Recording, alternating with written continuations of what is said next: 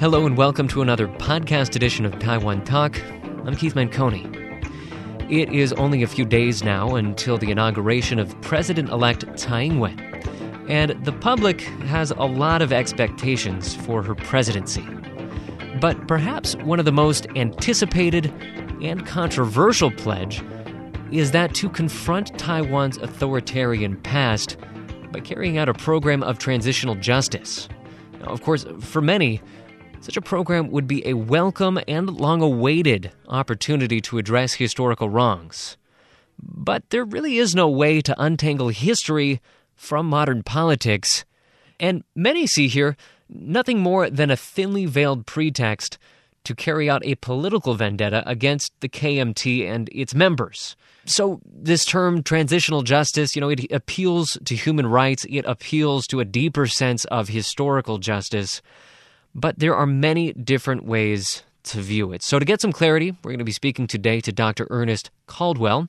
He lectures in Chinese law at the School of Oriental and African Studies School of Law in London. He also studies human rights in Asia, and he joins us now. Dr. Ernest Caldwell, thanks for joining us. Thank you for having me just to start things out, I mean, this term uh, transitional justice, it's, it's very abstract, almost wonky. Uh, I imagine some of our, our listeners may not know exactly what we're talking about. Uh, but I mean, that's also because I, I, think a lot of observers here don't know what we're talking about. I mean, over the last couple of months, we've had uh, a number of forums in uh, throughout Taiwan kind of trying to answer the question what could transitional justice mean uh, in the Tsai administration? How exactly could she carry out uh, this program that is aimed at, you know, confronting some of the more troubling parts of Taiwan's history? Uh, so maybe you could just get us started by laying out some of the possibilities of what this could mean.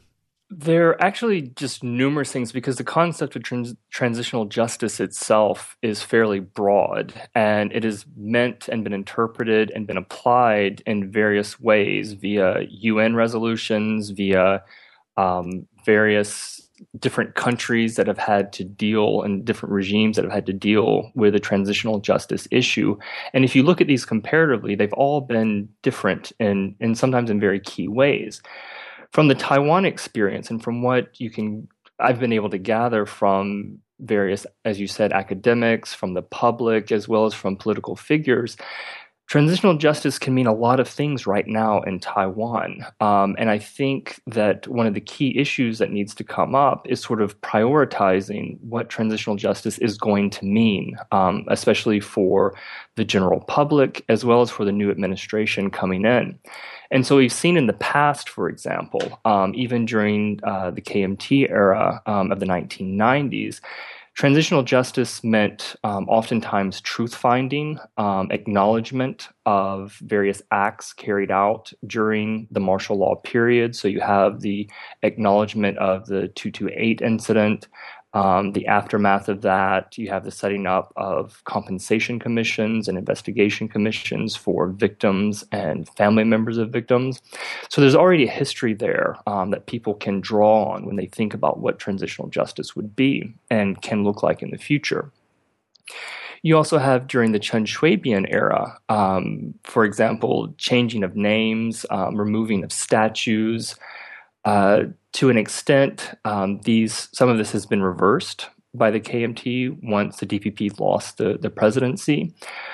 But what I think is interesting at sort of at this moment, we have what could be considered sort of a, a new transitional justice moment is that for the first time, you have the KMT not in complete control over the government. So you have a legislature that is DPP dominated and you also have the presidency, um, and soon the incoming cabinet as well will be sort of a DPP and Tsai Ing-wen select committees.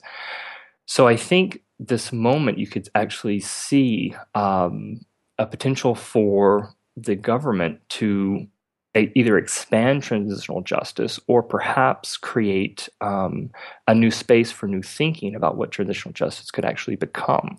Right. So you were kind of referring right there to uh, past attempts to carry out uh, some form of transitional justice. So this is not, uh, you know, a new idea. This is not a new program to Taiwan. Uh, attempts have been made in the past.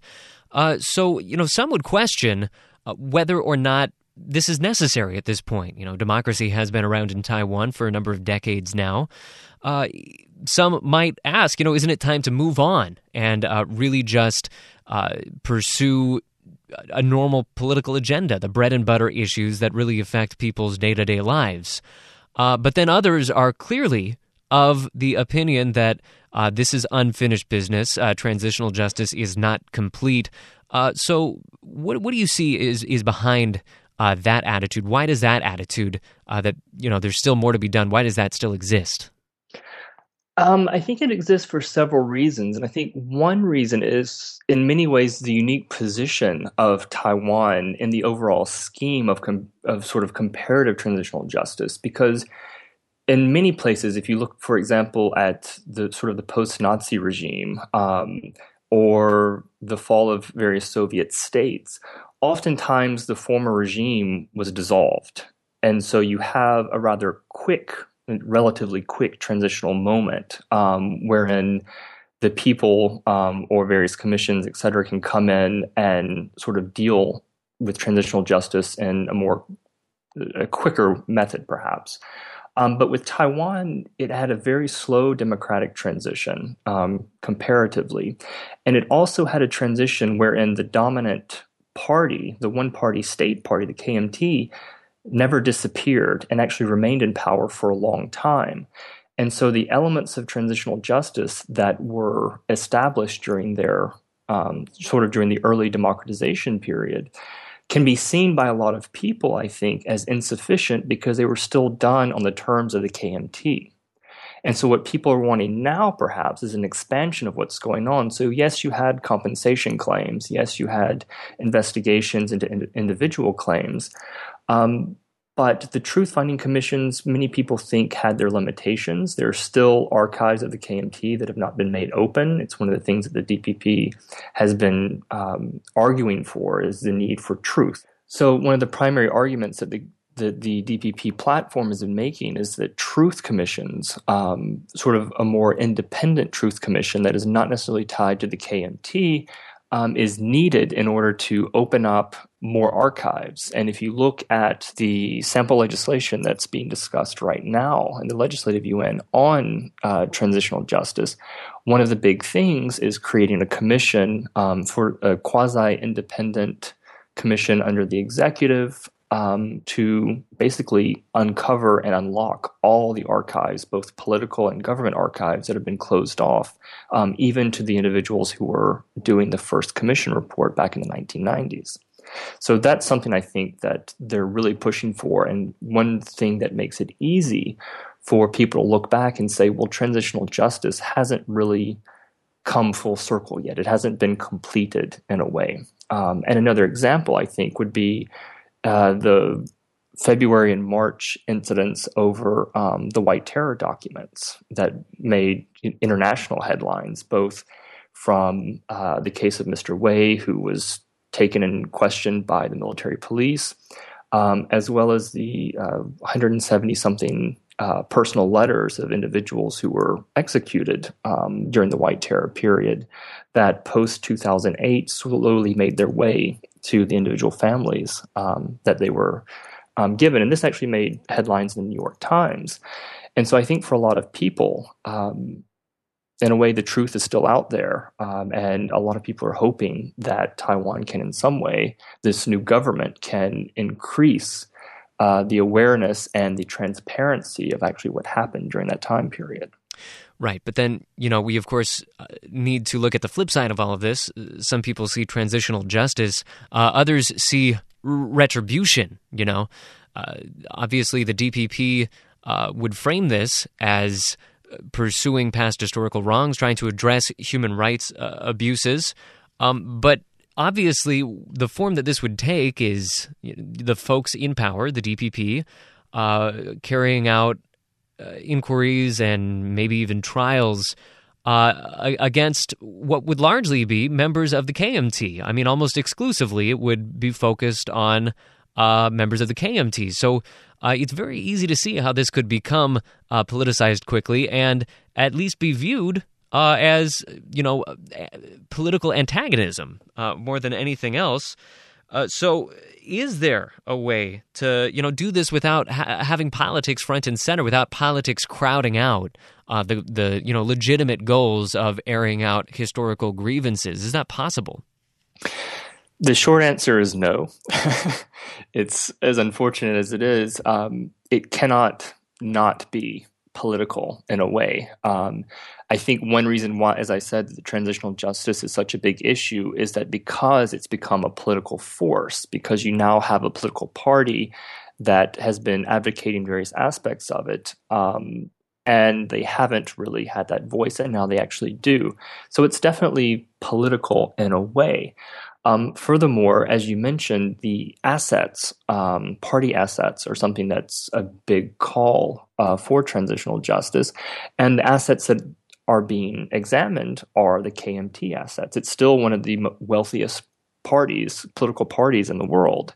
Um, and so the fact that you have a party asset bill that's being discussed right now in the legislature, it can't not, I think, in a way, be interpreted by people, especially in the KMT, as something pointed directly towards them when for 60 plus years, um, that's basically the reason why a lot of this is coming up is because of the assets that the KMT has. Um, what it could possibly do is make everyone accountable, sort of equal across the board if these acts get passed. Um, but still, I think the biggest losers in this will be um, the KMT if they do pass, and they do have to actually divulge all their party assets and the histories of those of the obtaining of those assets. So, you know, I think we've already laid out there why this is going to be such a, a delicate and difficult project.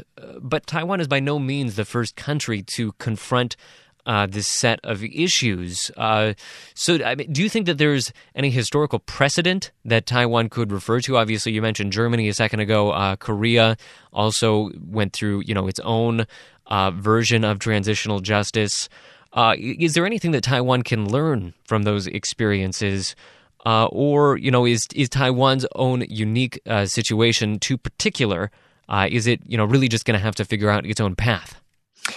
Well, I think it'll definitely have to figure out its own path because of its uniqueness, but it doesn't mean that it can't draw on other experiences. Um, and I think the South Korean case is interesting because um, you have uh, the President Park Geun Hye, who has a very intimate past with sort of um, a heavy-handed period of the of South Korean past, and in some ways, she has a similar position as Tsai Ing-wen because she came into a South Korean government that was having to deal with some fairly significant economic problems. Um, so there were very sort of practical, real world government issues that were confronting. But she also did a great deal, um, sort of personally, to revive sort of transitional justice thinking in South Korea. The negative aspect of that, while some of her her transitional justice issues were successful. Um, the economy hasn't been great in South Korea, and her party also lost um, their majority. Um, the lesson I think that one could take from this is that while Tsai Ing-wen now has a fairly strong mandate, um, both within the legislature and her own sort of personal mandate via the, the recent election, the problem with transitional justice and the sort of asset uh, the the legislation and and acts they're trying to push right now in many ways they have a long-term perspective. Um, but given the political situation she has a lot of other things that she has to, that the government has to do in order to make uh, this government last longer than just four years and I think that's something that definitely needs to be considered um, when pushing transitional justice. That there are a lot of other things and so the transitional justice that could be initiated in four years could be turned around um, if they lose the the parliament or if they lose um, the presidency uh, the next go around. Right, and that is of course a criticism that's kind of leveled against uh, transitional justice projects uh, from you know the the bluer side of the political spectrum. Uh, that argument basically being that you know there's already so many pressing issues uh, for its side to confront: energy policy, uh, economic policy, international relations, all of that Uh, that you know, if she spends all of her political capital, if the legislature is bogged down in fights over uh, historical issues, you know, there's not going to be any room for uh, her to move forward uh, with any other part of her agenda. So, uh, I mean, if this project was really central to uh, what her administration is doing, could it become an impediment for her to pursue those other goals? Well, I think it will depend. I mean, right now, I think the issue is that in the legislature, the DPP has a fairly strong majority. And so that, along with their other coalitions, for instance, with the NPP, will make it so that it's not as difficult um, to push through uh, legislation in the near future, at least. But I think part of the question will be how aggressively um, the new government wants to push this as sort of a top priority issue, and how much sort of political capital that would expend, um, and what the actual gain would be. If it gives people a sense of unity, um, and the problem with transitional justice for fairly long historical um, past abuses is that it can actually create a great deal of pragmatism in society as opposed to um, unifying. And so I think that if this is pushed aggressively, then there needs to be fairly clear outcomes other than just truth. So bringing up a purported truth can hurt as well as heal certain wounds. Um, and so I think the question will become well, once the truth is there and out, what's the next step? Coming up. And so, from the legislation that I've seen so far, a lot of the truth commission type issues um, are merely just divulging all of the information, getting everything out in the open. But what actually comes of that, I think, will be um, will let us know really the success of the transitional justice and whether or not whatever level of um, however aggressively Tsai Ing-wen pushes this, um, whether or not it was worth it in the end. When you do have, you know, a, a flagging economy right now um, and other big issues that are um, that are very prevalent, if this is, becomes the top priority and it doesn't really come up with much, and the economy continues to crash, then this could be extremely problematic for a second term and for the DPP in the next parliamentary elections. Hmm. Yeah, so I I think that we've laid out there, you know, some of the potential uh, room for challenges, some of the perils that could lie ahead uh, for this sort of project. Uh, let's talk now about you know what is the promise of transitional justice. Uh, you know, if if such a program is is really carried out, it's really successful. How does that change society? Uh, what, what does it look like uh, when a democracy has finally completed that and moved to a better place? I think on one level, um, it would be a society that is highly informed. So the Truth Commission aspect, I think, is very important um, if it can carry out its procedures and its investigations with a certain degree of independence and with a full disclosure of archives, um, as the current legislation is requesting, um, that government and political archives be opened up so having a society that can know fairly precisely um, or what had happened or at least read the materials and draw their own conclusions with the fullest possible amount of source material i think is very important because that allows people in many ways to sort of situate themselves within society.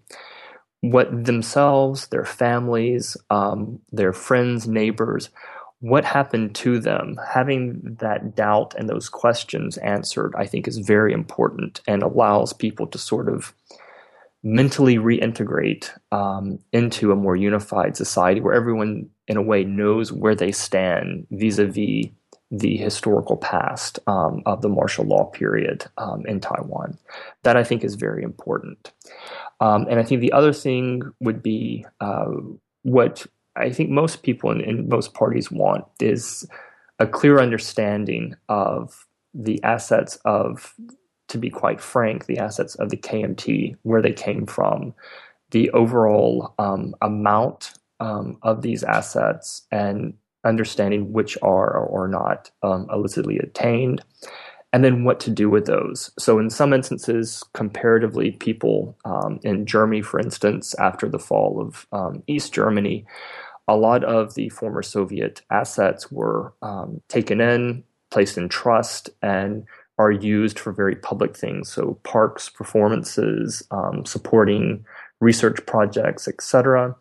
Um, if something like this could happen in Taiwan, it would be good. But showing that the assets, once they're declared and discovered, what actually happens to those assets becomes very important. Um, and how the government, if they're given that option um, to do something with these assets, what they do with them can really would be, I think, a very important um, step for judging whether or not transitional justice has been successful in various stages.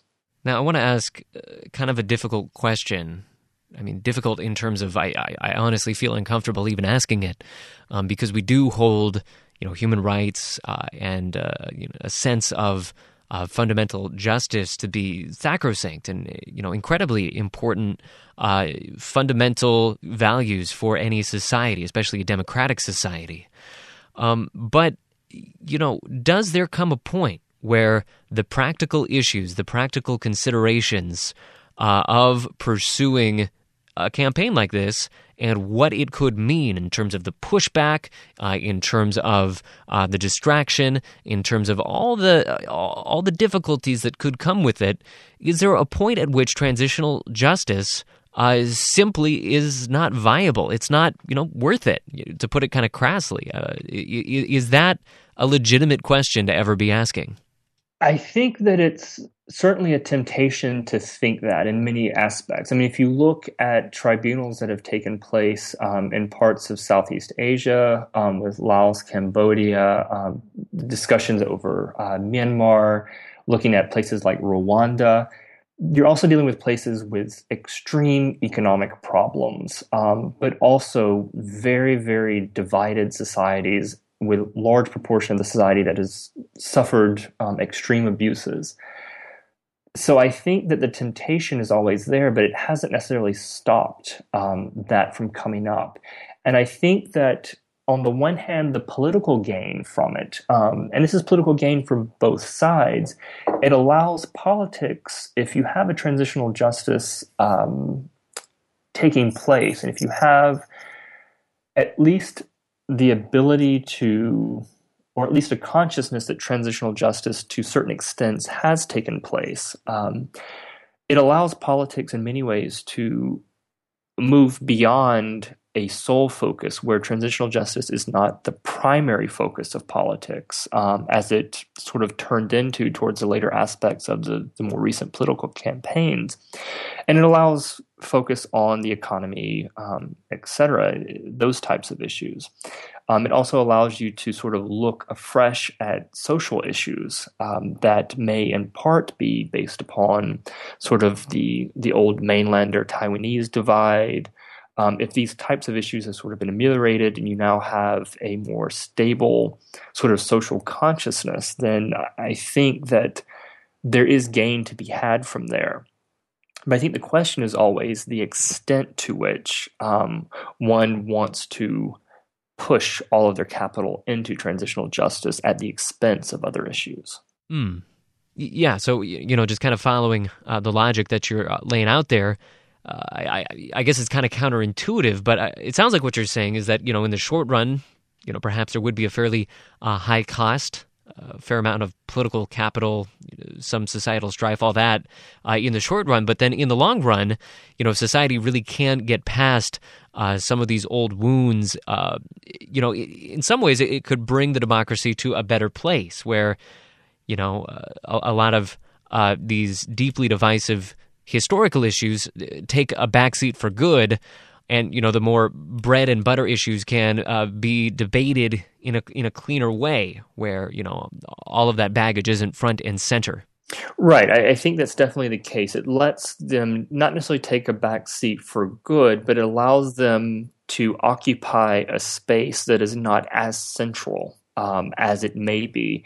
It allows it not to be as much of a hot button topic that for example, an opposing party can keep in their back pocket and pull out at the first sign of a political struggle. Um, so I think that transitional justice is, in many ways, a, a long term game. It's not something that can be done quickly. Um, I doubt it's something that can be done within a single presidential or legislative term. Um, but you can actually set up the steps for that um, quite well if it's done with um, sensitivity, etc. Um, I, I, think the steps can be taken um, quite positively. All right. Well, we are going to uh, end this very important conversation on that note today. Uh, we have been speaking to Dr. Ernest Caldwell. He lectures once again in Chinese law at the School of Oriental and African Studies School of Law in London. Uh, Dr. Caldwell, thank you so much for being with us today. Thank you very much for having me. Thank you all for listening to another podcast edition of Taiwan Talk. Taiwan Talk is, of course, ICRT's weekly interview segment bringing you conversations from and about Taiwan.